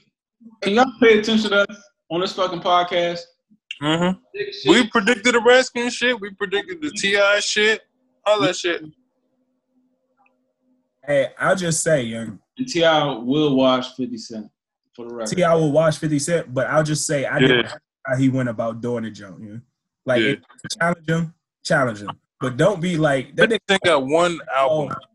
That nigga had a 5-minute call with Kevin Hart on his birthday, and he had like, I saw that, like, literally calling them out and everything like that. It's like, all right, man, like I get your point, yeah. Like you want the versus battle, you want the monetary income of the streams and everything going up. But You don't gotta go out your way to do all this extra stuff that he was doing. Like, but that's the only thing that 50 Cent responds to. I think that's why he acting like that. Beef. But 50, like Jay-Z, he's not going to put himself in a position to lose. And I think he would lose this shit, and he know he would lose. And he know that. That's why he ain't responding. You know, he's deflecting with a lot of shit. You seen him on Lil Wayne's show, Young Money Radio? Yeah. And he talking about Rick Ross and Meek Mill situation and shit like that. You see that shit? Yep. No? Y'all don't see that shit? Yeah, I see it. He's saying, like, how can certain rappers work under a man that was a snitch and or was a correction officer? And I heard that. Then, like, Lil Wayne is messy as shit because he have him on his radio and he laughing and shit. You know who he talking about. He been influenced with that nigga. But still, he got to get rich or die trying. That's it. 50 be like a bully in the room and nobody be checking him for real, but then again... Because he a big nigga, that's it. That's it. Because he a big nigga. I think because he a big nigga, that's it. At the same time, like, it don't ever be no static when there's time to, like, you know what I mean, to be static. But at the end of the day, I think ain't nobody checking him because he a big nigga and nobody want to fight that. That's what I'm saying. Like, Meek dodging, he's seeing all that shit, Meek dodging them, and Rick Ross dodging them unless it comes to record shit or I don't know. Rap shit is weird. Rap is weird. It is. It is. Man. It is. I meant to say trade them niggas in the last joint. I forgot though. Trade them. Rap niggas. Trade them niggas is silly. For real. What they did, yes. I like the beat. I like the songs though. They make nice music, but you know, it's cool. Who specifically? I mean, you know, just I'm talking about overall vibes and just, you know, just how music feels and shit. Just enjoying music. That's what I mean. Like, it does what it does, but, you know, just the overall, you know, the imagery, you know what I'm saying? It's very, what's the word I'm looking for? It's very cartoonish. You know what I'm saying? It's not real. You know what I mean? WWE. Like, what's the word I'm looking for? I agree. Yeah, WWE, like their characters. That's the word I was looking for. Characters. You know what I'm saying? It's not real shit. It's not real, like, you know what I'm saying? Like, niggas play themselves. Niggas play them. Like, there was a WWE group called Crime Time. Like, you know what I'm saying? Like, they might as well be rappers. You know what I'm saying? You know, it's like the same shit, you know? Like, that's how that shit is. Like, but like I said, I'm a lover of music, so. Hey, nowadays, anyway. Nowadays, that's how that shit is. Y'all remember when 50 Cent, been like that. 50 Cent was getting sued from, like, 3 or 4 people? And he was in the courtroom, and he told him, "Yeah, this is a rent. This is a lease. My chain's fake. My cars. I don't have." Yeah, I remember that shit. He get sued by like a baby mama or some shit. Yeah, he said all of this is a front. I don't have nothing. I have no money. And then came out the next week. He came out the next week with like a couple million in cash and shit. Yeah, I ain't got no money, but this what I got. This what I got. You know, one of the funniest parts about that is, especially after he did that lawsuit, he still, whatever that lawsuit is that he got with Tiara Marie, where he's still trying to collect his money and shit. Like, the fact that he can do, like, he can play the show for his lawsuits when it benefits him. Yeah. But when it's somebody else and it, you know what I'm saying, like, they owe him, he wants them to pay up on time. But Marcus, you think it's always been like that though? I thought that shit was like recently, dog. What? I thought, like, as far as the show, you know what I'm saying? Oh nah, that shit been like that. As far as the negative messaging and like the music, you talking about that? The negative imaging has been like that, but you know. So what? Like, what's your context? You were saying it was always been like that. It's always been like that. Yeah. That's what I was trying to figure out what you were talking about.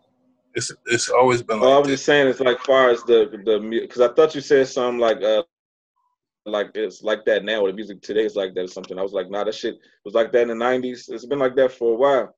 But for real, even because you gotta think about it like this, because I had this conversation with my dad, to be honest with you. Back in the day, like, these rappers and like let's say New Edition, them niggas was from the hood. Mm-hmm. You know what I'm saying? But they wasn't rapping about shooting and killing niggas. You see what I'm saying? I think what's his name? Keith Sweat. You know what I'm saying? From what he was saying on the Breakfast Club, he was a street nigga. You know what I'm saying? He wasn't rapping about shooting and killing niggas. He had a lot of success. You see what I'm saying? So at the end of the day, it's still a choice. You know what I'm saying? Because these niggas don't have to rap about these things, because it's niggas that was still experiencing, especially all these people I'm talking about was during the crack era in the 80s. You know what I'm saying? Right, these niggas was coming out singing love. You know what I'm saying? They were singing love songs. Shit. So it's still a choice. I hear that shit. I feel like, all right. You know what I'm saying? And I feel like that shit started when it started becoming a wave was probably like after NWA and like that whole West Coast era with like, what's it called? With Death Row. Them niggas, I think that's what started that whole, like, you know, pushing out that imagery and shit, all that negative imaging and all that. You know? Yeah. If you really think about all the videos I was out, like, niggas wasn't really wilding out like that in the 80s as far as the videos. I ain't talking about what's happening behind the scenes, but you ain't really see a lot of negative imagery in the videos in the 80s or really at all, at least, you know, from what I can see. Yeah, I would agree. I would agree with that. Yeah. Damn. Like, you know, the market, you know, once it became a market for it, and then there you go. Yeah. Was it like once it became a market for killing niggas and say, fuck these niggas and whatever, you know what I'm saying? Fuck these bitches, fuck these black bitches and all that shit. Yeah, once it came for a market for that, yeah. I can agree. I would agree. But damn, how that make us feel, though? How that make us feel? Because we was definitely, I don't want to say buying into it, but you know what I'm saying? We, I mean, who created the market? Agree with that shit, but that shit was entertaining to us for some reason. I don't know why, but, you know. We was definitely partying the Wheezy and all that shit. Mm-hmm.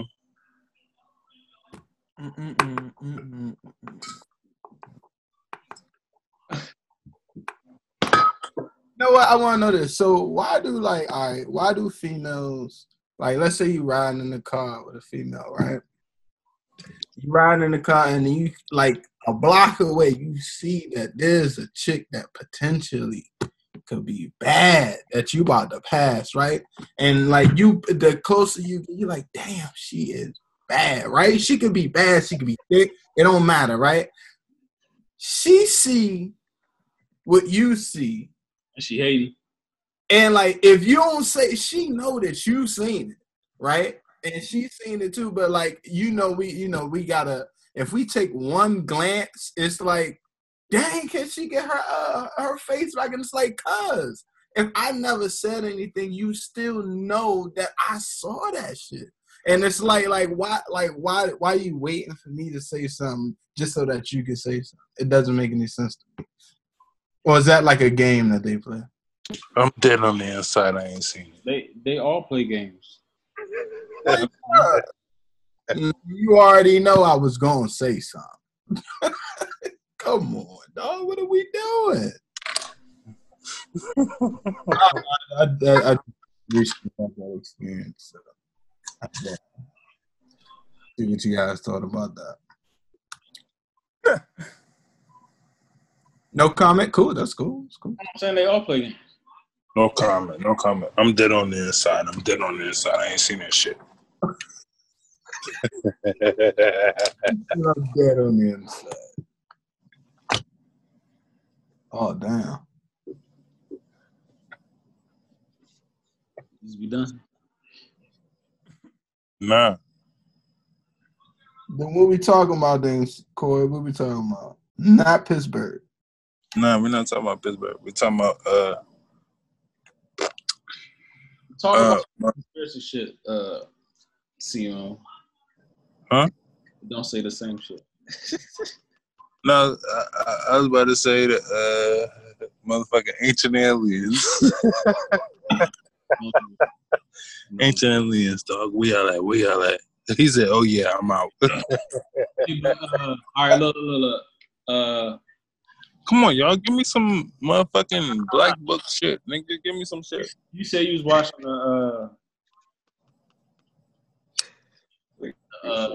what's the show?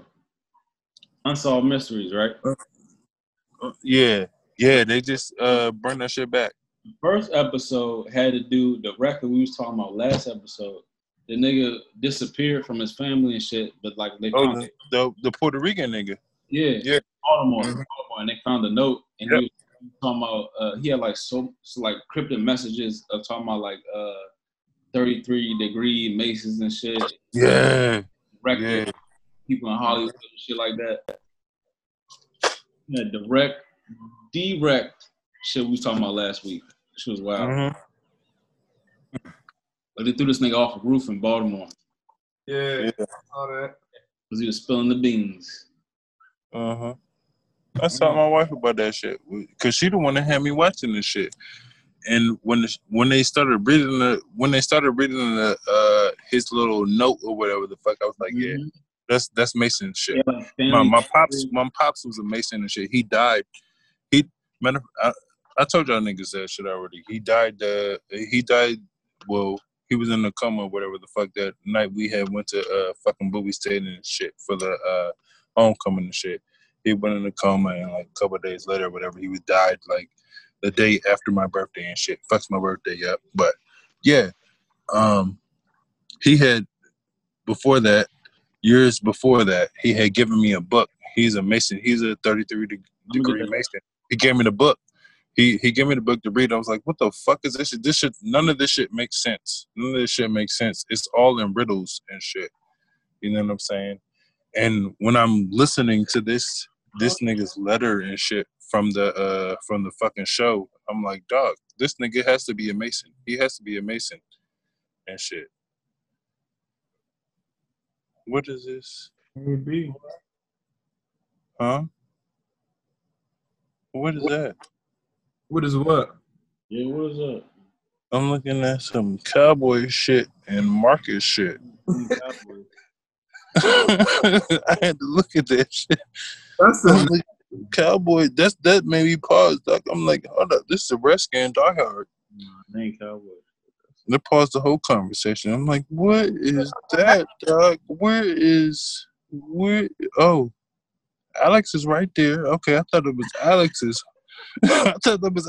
crib. I'm like, I'm looking at a cowboy's blanket. What's going on, doc? Mm. But anyway, yeah, that Mason shit is real talk. That shit is real talk. I'm watching that shit. Watching that that new Unsolved Mysteries. That shit bring that X-Files shit back. The X-Files shit. That shit is fucking dope. Did you see the joint with the UFOs on the Unsolved Mysteries? Yeah, like the third episode. Marcus? No, nigga, that was like episode 10. Looking at some shots I shouldn't be looking at. But anyway, also, do you know if you type in like any number and then COVID in Google, it's gonna pull up like an article, like any number? What you mean, like COVID-22 or something? Shit? What you talking about? Any number under the sun. Type any number in COVID, it's gonna pull up an article. That'll be easy, huh? That makes sense. I feel like I didn't really get into the conspiracy shit this week. COVID 654355. Are you doing too much? Nah, keep it at double digits. Keep it at double digits. Watch. Let's see what pop up. What the fuck? You gonna pop some shit? Watch. I ain't trying to get censored out here. That's what I'm saying. You're doing too much. Just keep it at double digits. Yes or no? I'm not even sure what I'm looking at. You are smacks. Nah, it's about. What y'all think about that COVID shit, dog? You think it's a population control or what? It's not population control. It's like social engineering control. Same shit, nigga. Same shit. Same shit. That's not a Cowboys blanket. That's a Nats blanket. Oh, Lord. Right? Oh, okay. I don't know if y'all can see. You got it. That's a national. Hold on. That's what I was about to say. Well, man. Niggas on, man. You know me better than that. Yeah. Mm-hmm. Oh, but yeah, Pop does. You said social engineering and shit. Yeah. COVID. Definitely. All this shit is. But I just don't know how long this shit's supposed to last, though, man. Like, but is it? But Marcus, is there a difference between social engineering and population control, or is it all the same? That's what I'm saying.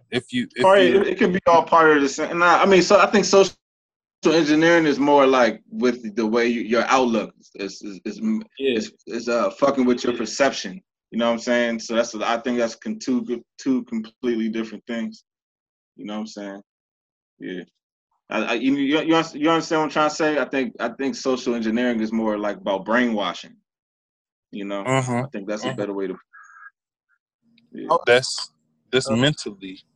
But, it's mental, talking about genetically. It's all mental fuckery. Yeah, but genetically though. I was reading this article, and it was basically it was saying that how like the like in 2012. How they said like the Mayan calendar ended. So basically, this article was saying that that the world in like our universe got our galaxy at the as soon as 2012 started, it was like the end of. I don't know. Basically, they're trying to say, like, we got sucked into this black hole. We're in black matter or some shit. But it happened simultaneously so much to the point, like, we didn't even really realize that it happened. And it's like things that used to be one way they're still the same, but they're like slight differences in them. And it's like things that change, like right before, kind of like that, like in the what's the name of the movie? Is it Us? Yeah, Us. Remember how like it was like she was up top, but then like at the bottom she was like still technically doing the same thing, but it was differences in it. But it's I don't know. It was kind of weird, like the way they was making it seem was like. You look at companies like, let's say, for example, Walmart was spelled WALMART, but then like now it would be like two L's in Walmart. It's like something that's different, but it's the same, but it happened right before our eyes and we didn't even notice the shit.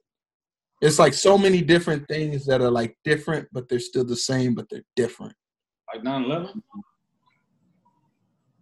No, I'm just saying. Basically, just trying to say that we got to a black hole, and the world as we know it did technically end in 2012. We just don't know it. Oh yeah, I did see that. I did see that. All that shit. I seen that shit. Like, what the fuck? not so much the end, but it was like a shift in consciousness. Yeah, exactly. Yeah. Like, was the end. That was the end of the Mayan calendar. Oh. I did. That's what we shifted from the age of Pisces into the age of Aquarius. So right now we in the age of Aquarius. Like, and I think it was something like 2012 was when we shifted from those two ages. Like on that like zodiac shit. Like that's basically what they say. Like, right. But that's the era we live in. But the Pisces era was more was like the where. Yeah, before that, like, I think that's kind of why people are acting different generally compared to how, like, the last generations. I don't think it's completely 100% because of social engineering. I feel like it's like our consciousness expanding, but we're being manipulated into using it the wrong way, if that makes sense. You know what I'm saying? I feel like that's what's going on. That makes sense. So they gotta crank up the simple shit. You know what I mean? But my fault, I didn't mean to cut you off, but I feel like that's why they do it. Oh no, you good? No, go ahead. My fault. at the same time, I think we're more aware. Say that again. At the same time, I think we I mean, this group at least, we're more aware of like what's going on. Mm-hmm. Mm-hmm. Gotta be. That, I mean, whew.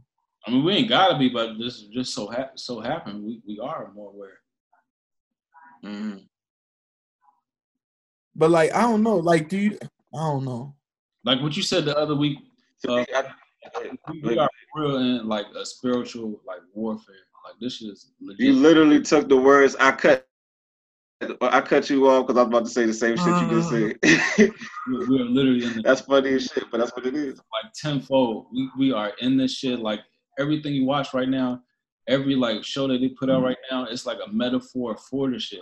Like you pay attention, mm-hmm. pay attention.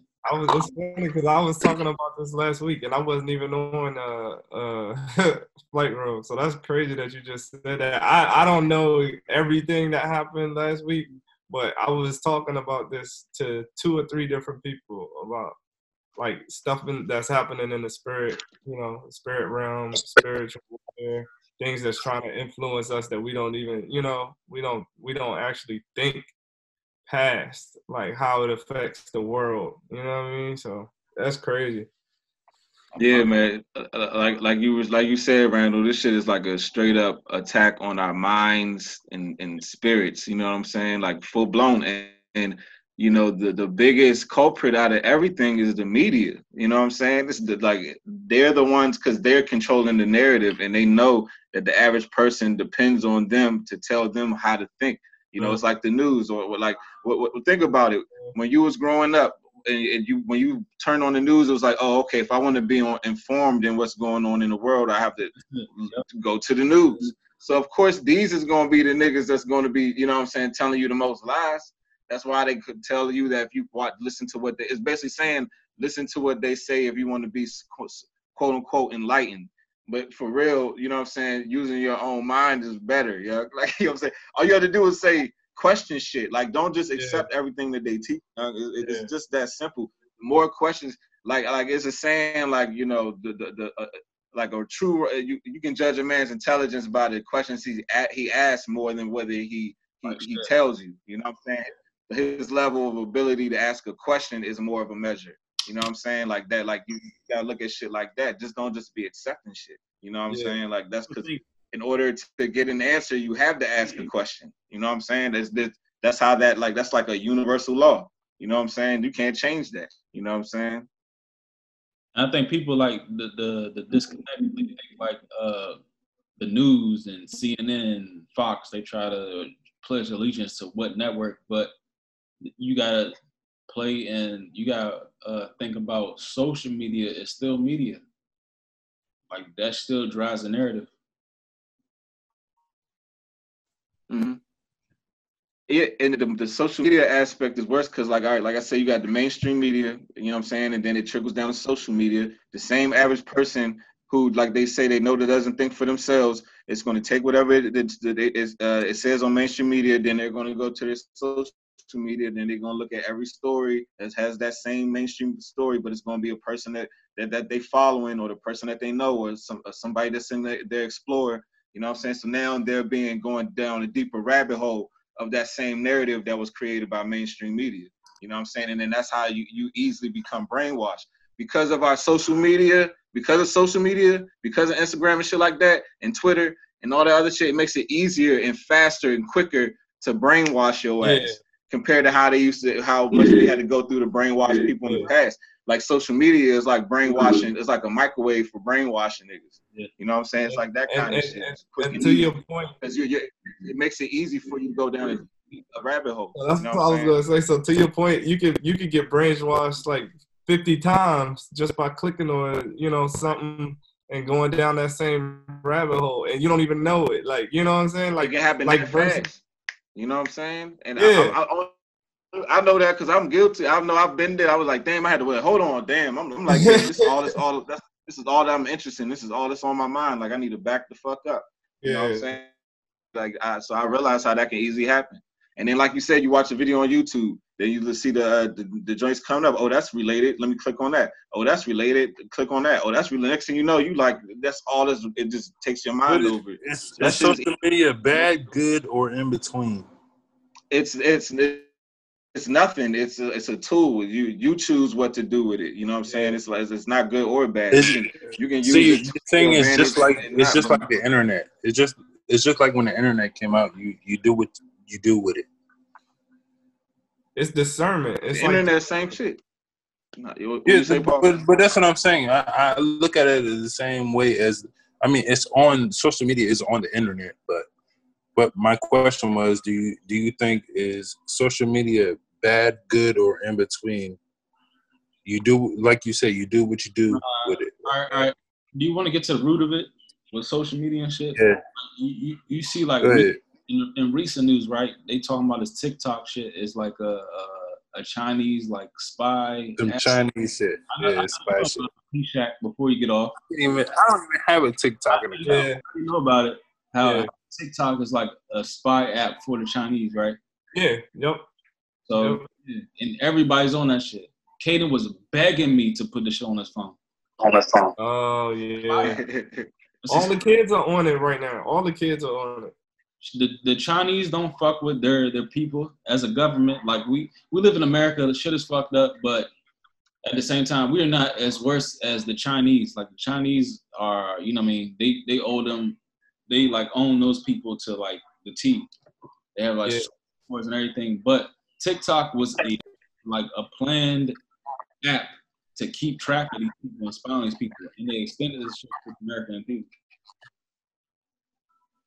But that's just one jump, because Facebook is the same shit. Yeah. Yeah. Facebook started as a app called LifeLog. If y'all want to Google that shit, it was called LifeLog. That sounds wild. Yeah, it was called LifeLog, and it's created by the Pentagon. And then whoever y'all, Mark Zuckerberg, he's not even like. You think he's self-made? Nah, he's not self-made. He's part of some type of rich family. I think like the Vanderbilts or some shit like that. And they passed that shit on to him. The moment Facebook went public is the moment LifeLog died. And LifeLog was from the Pentagon. Okay. They keep tabs on all of us. Remember do you remember the shit we was on when we was in not Bowie Place, but in fucking Haley. We was on, like, when Facebook first started and shit. We was on some other fucking... What, MySpace? No, not MySpace. It was another joint. It was another college. That Spanish girl? You was on that shit. Nah, Mahente. You talking about Mahente. It was another joint that we was on, dog. It was another joint. What? Another joint. I don't remember the name. That's why I'm asking. I don't remember the name. I remember him, man. It was on it before. MySpace, Facebook. That was the only joint. It was another joint, but I guess, maybe. I just want everybody. It might have been them joints. I thought it was on another joint. LifeLog. Go to duckduckgo.com and go LifeLog. Pentagon, Facebook. Just 3 words. Mm-hmm. Yeah, I'm leery of Chinese-owned companies, bro, because it's kind of like you said, right? It's always an intent behind it, and the intent is not good, especially for Americans. They own AMC too, and people don't understand that they own AMC theaters, bro. Like, they got rights to everything you do while you're in that theater, and they're not even from this country. And you know that they're pretty much our enemies, man. It's like, why would you? That whole ring shit that the NBA players are wearing, they've been doing shit like that. Yeah. When I was talking about 5G episodes ago, they've been doing that shit. They're keeping tabs on who goes where. Yep. Like, this is where they started shit. The Wuhan shit, the 5G shit. This is where it started. And George, you know who George Soros? He's funding that shit. He's trying to bring it here. He said, they are the leaders. Will? If we saying to the leaders, well, we smart as fuck up this joint, and I wanted to question P. Shaq because he had put some shit in the chat earlier talking about Tesla and all that. I got me one share of Tesla. Dog. Oh yeah. One share of Tesla at it was $1,016. That shit, yeah, it went up to $1,400. Yeah, like that shit at $1,400. What y'all niggas trying to do out here out this joint, dog? It would be fucking. We need to make. Huh? I was trying to put my bread in one of these vaccines because you know one of these. I did that shit. One of these vaccine companies in Gaithersburg got a $1.6 billion deal. Did you see that? What's the companies? I was fucking with INO. That was a shit. Novavax. I fuck with Novavax. I took my money out of that shit because it fucked me over. That shit is in Gaithersburg. It got a $1.6 billion bill from the government to get the vaccine for the shit. Yeah. Wow, I feel like I've seen that thing fast. Yeah, you probably seen it. It's like in a little office park. Mm-hmm. There's so many jumps out here though. NIH and that's what I'm saying. Them shits is even all over here. Germantown. Even by Montgomery Mall, they got Lockheed Martin and everything's around. Yep, here. All that shit is right down here. I say everything's around here. Yeah. In a lot of those areas, like it'll be like in a random area, like it'll be like a shopping center or some shit right across the street, and then it'll be like this gated ass like little like center, you know what I'm saying, like office center or some shit like that. You know what I'm saying? And you need like they have like a government fucking what's it called, security and all that shit, and it'll be right in the middle of the neighborhood. You know what I'm saying? It'll be a whole apartment complex right across the street. You know what I'm saying? Yeah. Like that them shit. Be all out here.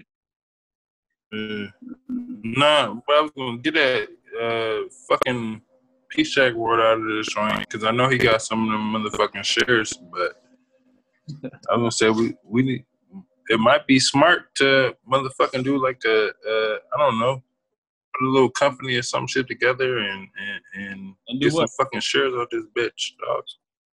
Get some shares, nigga. Now put my shit money. Put my shit in some of them vaccine jumps. I might blur this out.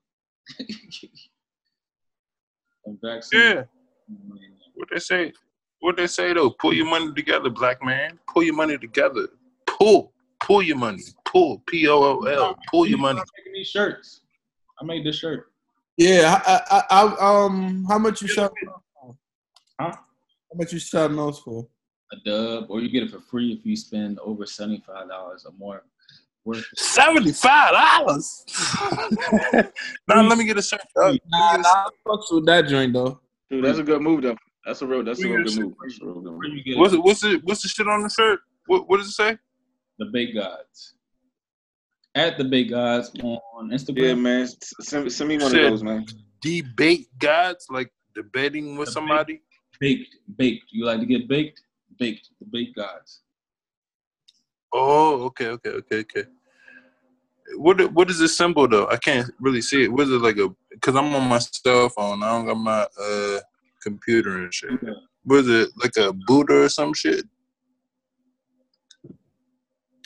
Nigga, I still ain't see the shit. Nigga, it's a Buddha. I see a pink thing.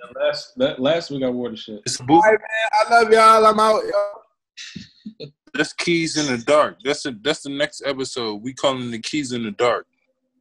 This motherfucker. Yeah. There's been another Illustrious Overtime with your favorite host. We like to expand your mind. We like to expand your hearts. But it has to come to the end. This is C-Mo. This is Remy Please. This is Lighthouse. Thanks for tuning in to Overtime and peace. I holla.